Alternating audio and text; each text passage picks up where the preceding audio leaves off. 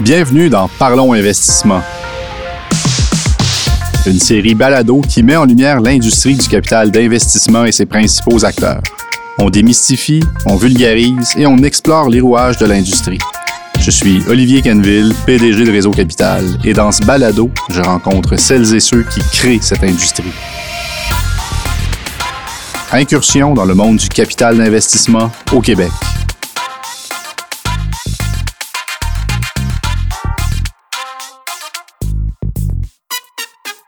Aujourd'hui, je reçois exceptionnellement deux invités. Guillaume Fex, associé partenaire investissement de croissance à la BDC, et Jonathan Olmiro, vice-président et financement corporatif chez KPMG. Guillaume et Jonathan, en trois mots, selon moi, expertise, énergie, engagement. Bonjour Guillaume et Jonathan, merci d'avoir accepté notre invitation. Vous êtes coprésident du comité Nouvelle Génération de Réseau Capital et à ce titre, je souhaite avoir votre perspective et point de vue à propos de la relève dans l'industrie du capital d'investissement. Guillaume et Jonathan, pourriez-vous nous en dire davantage sur votre parcours? Premièrement, merci, euh, merci à toi Olivier, merci à Réseau Capital. Euh, oui, pour mon parcours, j'ai commencé euh, à HEC, j'ai fait mon titre de CPA là-bas. Ensuite, j'ai transféré en Audi chez KPMG pendant 3-4 ans. J'ai, c'est là que j'ai commencé à avoir la curiosité là, pour le monde transactionnel. Fait que j'ai fait une demande de transfert à l'interne dans le département du service conseil transactionnel, là où on fait des vérifications diligentes financières. Puis là, aujourd'hui, encore une fois dans le monde transactionnel. Je suis vice-président en financement corporatif, euh, encore chez KPMG. Puis justement, ce que je fais sur une base régulière, c'est vraiment d'aider des entrepreneurs et des propriétaires d'entreprises lors de leur processus de vente de leur entreprise. Moi, j'ai un, background qui était un peu similaire à celui de Jonathan dans, dans les débuts, c'est-à-dire que j'ai aussi un background de comptable euh, qui provenant de HEC. Euh, j'ai joint une firme comptable à Montréal aussi euh, pour les, les, premières années que j'ai faites en Audi suite à ça, bon, j'ai réalisé comme certains autres comptables que c'était peut-être pas ma voie de rester dans, dans ce segment-là du marché. Euh, je cherchais quelque chose où est-ce que je pouvais être un peu plus proche des entrepreneurs, puis pouvoir contribuer à, à leur succès, échanger avec eux, servir leurs besoins. Euh, j'avais toujours eu la conception là, que, que de, de, travailler dans une banque, être banquier, euh, leur faire des prêts, euh, ce serait une, bonne position pour faire ça. Euh, donc, j'ai décidé de, de, de changer d'emploi. Finalement, j'ai joint la BDC il y a maintenant dix ans. Au début, en, dans le département de, de financement, plus spécifiquement encore une fois, là, dans le département de financement, j'avais l'impression que j'étais pas encore tout à fait assez proche euh, de, de l'entrepreneur. Fait j'ai euh, changé euh, j'ai changé de segment. Je vais faire du financement subordonné, quasi équité, là où on a un, un, lien un peu plus étroit, un peu plus de suivi, un peu plus d'échange. vraiment, c'était l'objectif. C'était de travailler avec avec les entrepreneurs. J'ai toujours eu un petit peu l'ambition de, de l'entrepreneuriat, mais, mais sans être capable de m'y commettre directement. Là. Euh, puis j'ai eu l'opportunité il y a, a 5-6 ans maintenant où la BDC a, décidé de, de créer, d'investir un groupe pour faire l'investissement direct dans, dans ce qu'on considère comme étant le mid-market plus traditionnel. Euh, donc, investissement de croissance est, le groupe qui est né de, de cette initiative-là. Euh, j'avais pas nécessairement de background vraiment spécifique en investissement, en modélisation financière, tout ce qu'on s'attend euh, très typiquement d'une personne qui, euh, qui joint l'industrie. Mais j'ai été chanceux d'avoir des gens qui m'ont fait confiance puis euh, qui m'ont permis de, de joindre ce groupe-là qui ont dédié beaucoup de temps à, à m'enseigner les bases euh, de, de, ce qui est une des meilleures professions qu'on peut avoir dans, dans le domaine de la finance, là, je pense. Fait que depuis ce temps-là, j'ai progressé dans l'équipe, je suis maintenant associé, puis euh, je suis encore un petit peu plus proche des, des entrepreneurs. Fait que c'est mon background. On le voit, vous avez des parcours qui sont quand même différents. Est-ce qu'il y, a autant de, parcours distincts que de personnes dans l'industrie? Et comment on arrive dans le capital d'investissement? Euh, il n'y a pas vraiment de, de formation spécifique. Donc, euh, que, comment on apprend ce métier-là? Peut-être pas autant de parcours distincts que de personnes, mais oui, c'est vrai qu'il y a beaucoup de parcours différents. Euh, Puis tu sais, justement, à l'intérieur de l'écosystème d'investissement, il y a les gens en capital de risque, en VC, il y a les gens en fonds d'investissement privé qu'on appelle en PI, puis il y a aussi tout ce qui gravite autour comme service professionnel. Là, on parle des cabinets d'avocats qui font du corporatif, des aviseurs, euh, des fois en banque d'affaires ou les aviseurs en cabinet comptable qui accompagnent justement les gens dans le processus de vente. Puis il y a aussi tout l'écosystème de professionnels qui gravitent autour de l'écosystème d'investissement. Tu sais, je pense aux avocats qui sont en corporatif, que je pense aux gens qui sont en banque d'affaires pour comme aviseurs. Puis il y a aussi les gens qui sont en service professionnel comptable pour, par exemple, différentes vérifications diligentes, fiscales, financières. Fait que ça fait quand même beaucoup de gens qui baignent dans cet écosystème-là. Puis, sais, si je pense, exemple, au capital de risque, euh, oui, il y a des gens qui proviennent de la finance. Souvent, des gens qui provenaient de la finance, mais qui avaient un intérêt pour l'innovation, euh, pour des projets émergents, puis à un moment donné, se sont rapprochés du capital de risque. Mais il y a aussi des gens qui étaient très, très techniques, euh, qui étaient des entrepreneurs dans l'âme ou des gens qui avaient des profils d'ingénieurs, euh, de gens en codage, en informatique, en TI, puis qui se sont à un moment donné décidé de se rapprocher de l'univers du capital de risque, puis qui en font partie intégrante aujourd'hui. Pour les gens qui sont en private equity, en fonds d'investissement privé, souvent, c'est un, domaine qui est très contingenté. C'est pas nécessairement la première étape d'une carrière. C'est-à-dire, souvent, il y a des gens qui ont fait d'autres étapes avant, puis qui ont finalement réussi à se, faire un chemin vers le fonds d'investissement privé. Je pense, par exemple, à des gens qui ont travaillé soit dans des banques ou dans le Big Four euh, comme aviseurs dans, le monde du sell pour aider les gens à vendre leur entreprise. Puis à un moment donné, on fait le saut en private equity. Des fois, il y en a d'autres que justement, euh, ils étaient dans des grandes firmes de consultation, puis ils se sont fait approcher directement pour travailler en investissement privé. Fait qu'on peut avoir plusieurs profils. Puis pour ce qui est des, services professionnels connexes, là, ça peut être plus souvent en sortant de l'université, des gens qui sont des comptables, des avocats, qui ont toujours quand même eu un intérêt pour le milieu corporatif, qui vont directement rentrer dans un cabinet puis en faire une profession.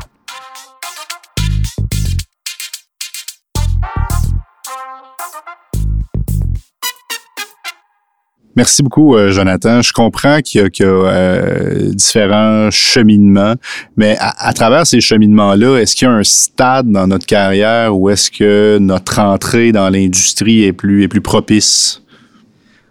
Ben, je, pourrais peut-être donner un petit peu mon opinion là-dessus, là, c'est-à-dire que je sais pas, c'est pas ferme, mais je pense qu'il y a comme deux moments qui, qui offrent. Euh, qui offre une ouverture euh, peut-être plus évidente, là, dans, à mon sens, euh, pour entrer dans le domaine de l'investissement.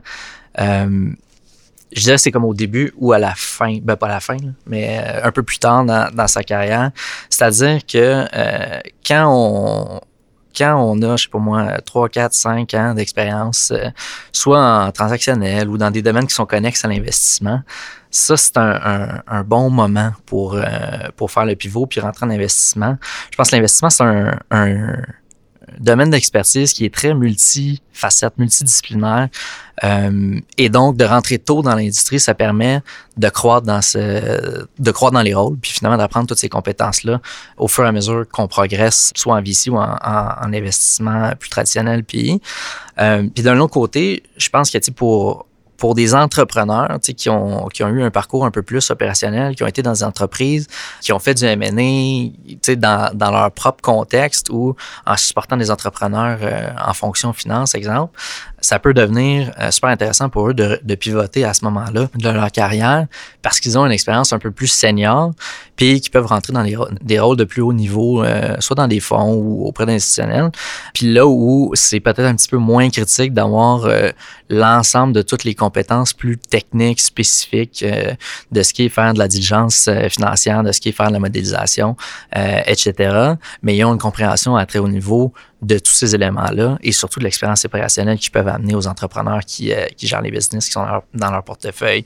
Donc, je pense que quand on pense euh, au, au, moment intéressant pour rentrer ou les plus propices, c'est probablement ces deux périodes-là de la, de la vie dans une carrière. Ce qui est peut-être plus difficile à mon sens, c'est euh, quand on est dans un domaine connexe, qu'on est en en milieu de carrière où on a 10, euh, 10 12 ans, je, je, donne un chiffre arbitraire, là, mais euh, on a un rôle assez senior, on supervise des gens, puis on veut rentrer en investissement. Mais là, des fois, il faut prendre un peu un, un pas de recul, puis puis finalement changer un peu la manière dont, euh, dont on approche euh, la chose. C'est pas tout le monde qui est prêt à faire ça. Puis c'est pas nécessairement toujours évident. Là. Fait que je pense que c'est une question qui, qui vaut la peine de se poser euh, dès le départ euh, quand, quand on est dans l'industrie. Puis en tout cas, en début, en début euh, de carrière, justement, le but de Réseau Capital puis du comité de nouvelle génération, c'est de nous permettre de nous regrouper ensemble et de faire du réseautage avec d'autres gens qui sont dans l'industrie. Puis je pense que ça peut faciliter justement les premières étapes dans le marché. C'est quoi vos constats, justement, à titre de coprésident? J'ai mentionné d'entrée de jeu que vous étiez coprésident de Nouvelle Génération. Est-ce que vous avez des, constats à, dresser euh, sur le, le, comité Nouvelle Génération, ses objectifs, ses activités?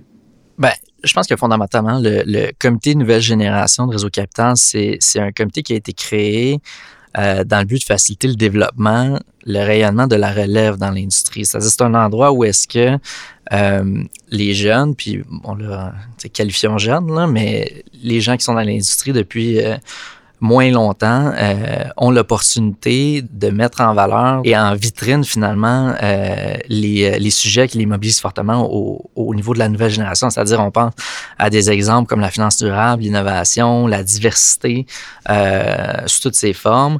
Je pense que c'est un, un, beau un beau véhicule, le comité de nouvelle génération, pour, pour influencer le mode de pensée plus large dans l'industrie. C'est-à-dire, peu importe combien de temps ça fait qu'on est dans l'industrie, euh, ben d'avoir cette, euh, cette vision-là qui est, qui est franche puis qui est, qui est très dynamique pour venir challenger l'existence, c'est positif. Puis Nouvelle Génération sert un peu ce but-là où est-ce que oui, on, a le créneau de la nouvelle génération, mais c'est pas exclusif. C'est-à-dire les événements qu'on fait, les panels, les moments de réseautage qu'on a en groupe incluent aussi euh, les gens de, tout âge dans, dans, le domaine de l'investissement.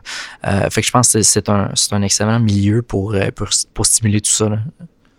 Puis pour revenir sur le point de constat, moi, ce que je remarque, c'est que c'est vraiment une industrie où les gens sont passionnés de leur travail, mettent beaucoup d'heures de travail. Fait que ça fait en sorte que souvent, surtout en début de carrière, ils passent tellement d'heures à faire de l'analyse, à être derrière leur ordinateur, que des fois, justement, ils, ils manquent d'opportunités pour aller à la rencontre de d'autres gens qui sont dans l'écosystème, puis aller se créer eux aussi un réseau qui un jour va les aider dans leur carrière à développer certaines opportunités.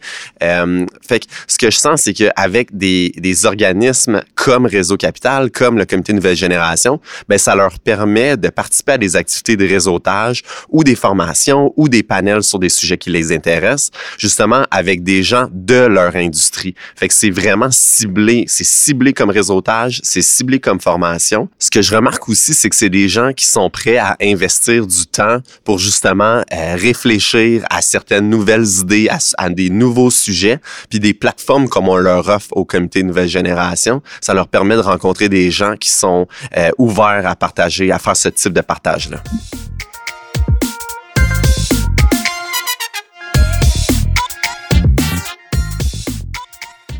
Vous avez parlé de certains traits de caractère des gens qui se joignent à l'industrie, donc des gens passionnés, des gens qui n'ont pas peur de donner beaucoup d'heures, mais à, quoi on s'attend quand on arrive dans l'industrie?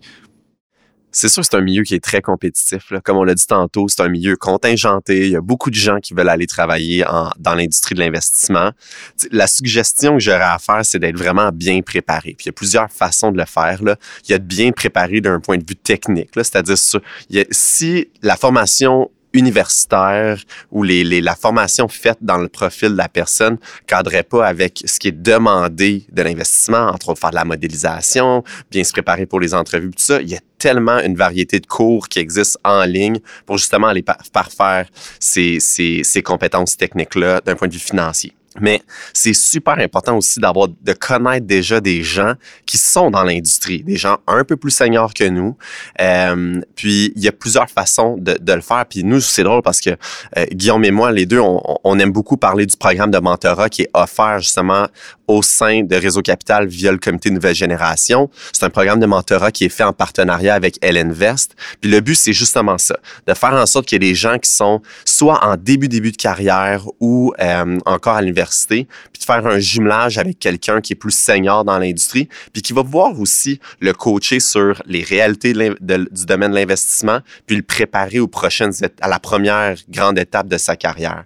Tu sais, c'est drôle parce que si je peux donner une petite anecdote, si tu me permets, Olivier, là, mais moi, je me rappelle quand j'étais encore en audit, puis je voulais transférer euh, en vérification diligente, j'avais jamais même regardé c'était quoi un rapport de vérification diligente. Fait que la première fois que j'ai été me présenter à quelqu'un dans ce département pour en faire, puis qui m'a dit qu'est-ce qui t'intéresse là-dedans, puis j'ai dit ben les les transactions, là, puis que j'avais pas plus de contenu que ça, puis qui me disait, OK, ben, qu'est-ce que tu penses qu'on qu'on fait sur une base quotidienne? Ça ressemble à quoi nos, les sections dans nos rapports, puis tout ça?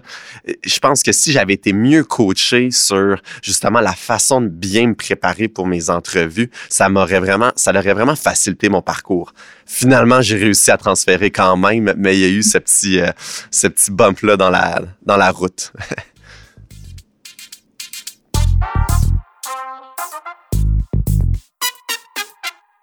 Je retiens de ce que tu as dit, Jonathan, que c'est un domaine qui est très compétitif. Euh, c'est compétitif entre les candidats. Maintenant, euh, on, peut penser que c'est aussi compétitif entre les employeurs. Donc, je sais pas, Guillaume, si tu as des, euh, des éléments à nous partager à ce niveau-là. Mais Olivier, je pense que du, du côté employeur, c'est similaire. Oui, il y a de la, de la concurrence. L'important, je pense, c'est de, de garder les personnes clés qu'on a dans l'équipe. Typiquement, en investissement, c'est pas des très grosses équipes de travail.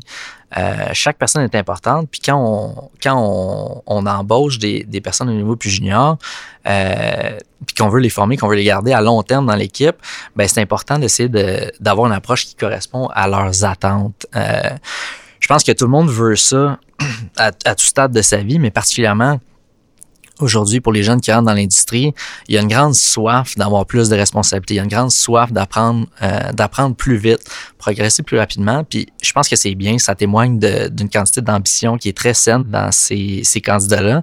Euh, puis je pense que c'est le devoir de pas juste de l'employeur, mais aussi des, personnes qui sont à des niveaux un peu plus seniors dans l'équipe, de, de leur permettre ça, puis de leur donner les leviers pour apprendre plus rapidement. Fait que ça passe par le coaching. Fait que quand on parle de, de, de retenir euh, les employés dans les équipes, ben c'est d'avoir une relation de proximité, peut-être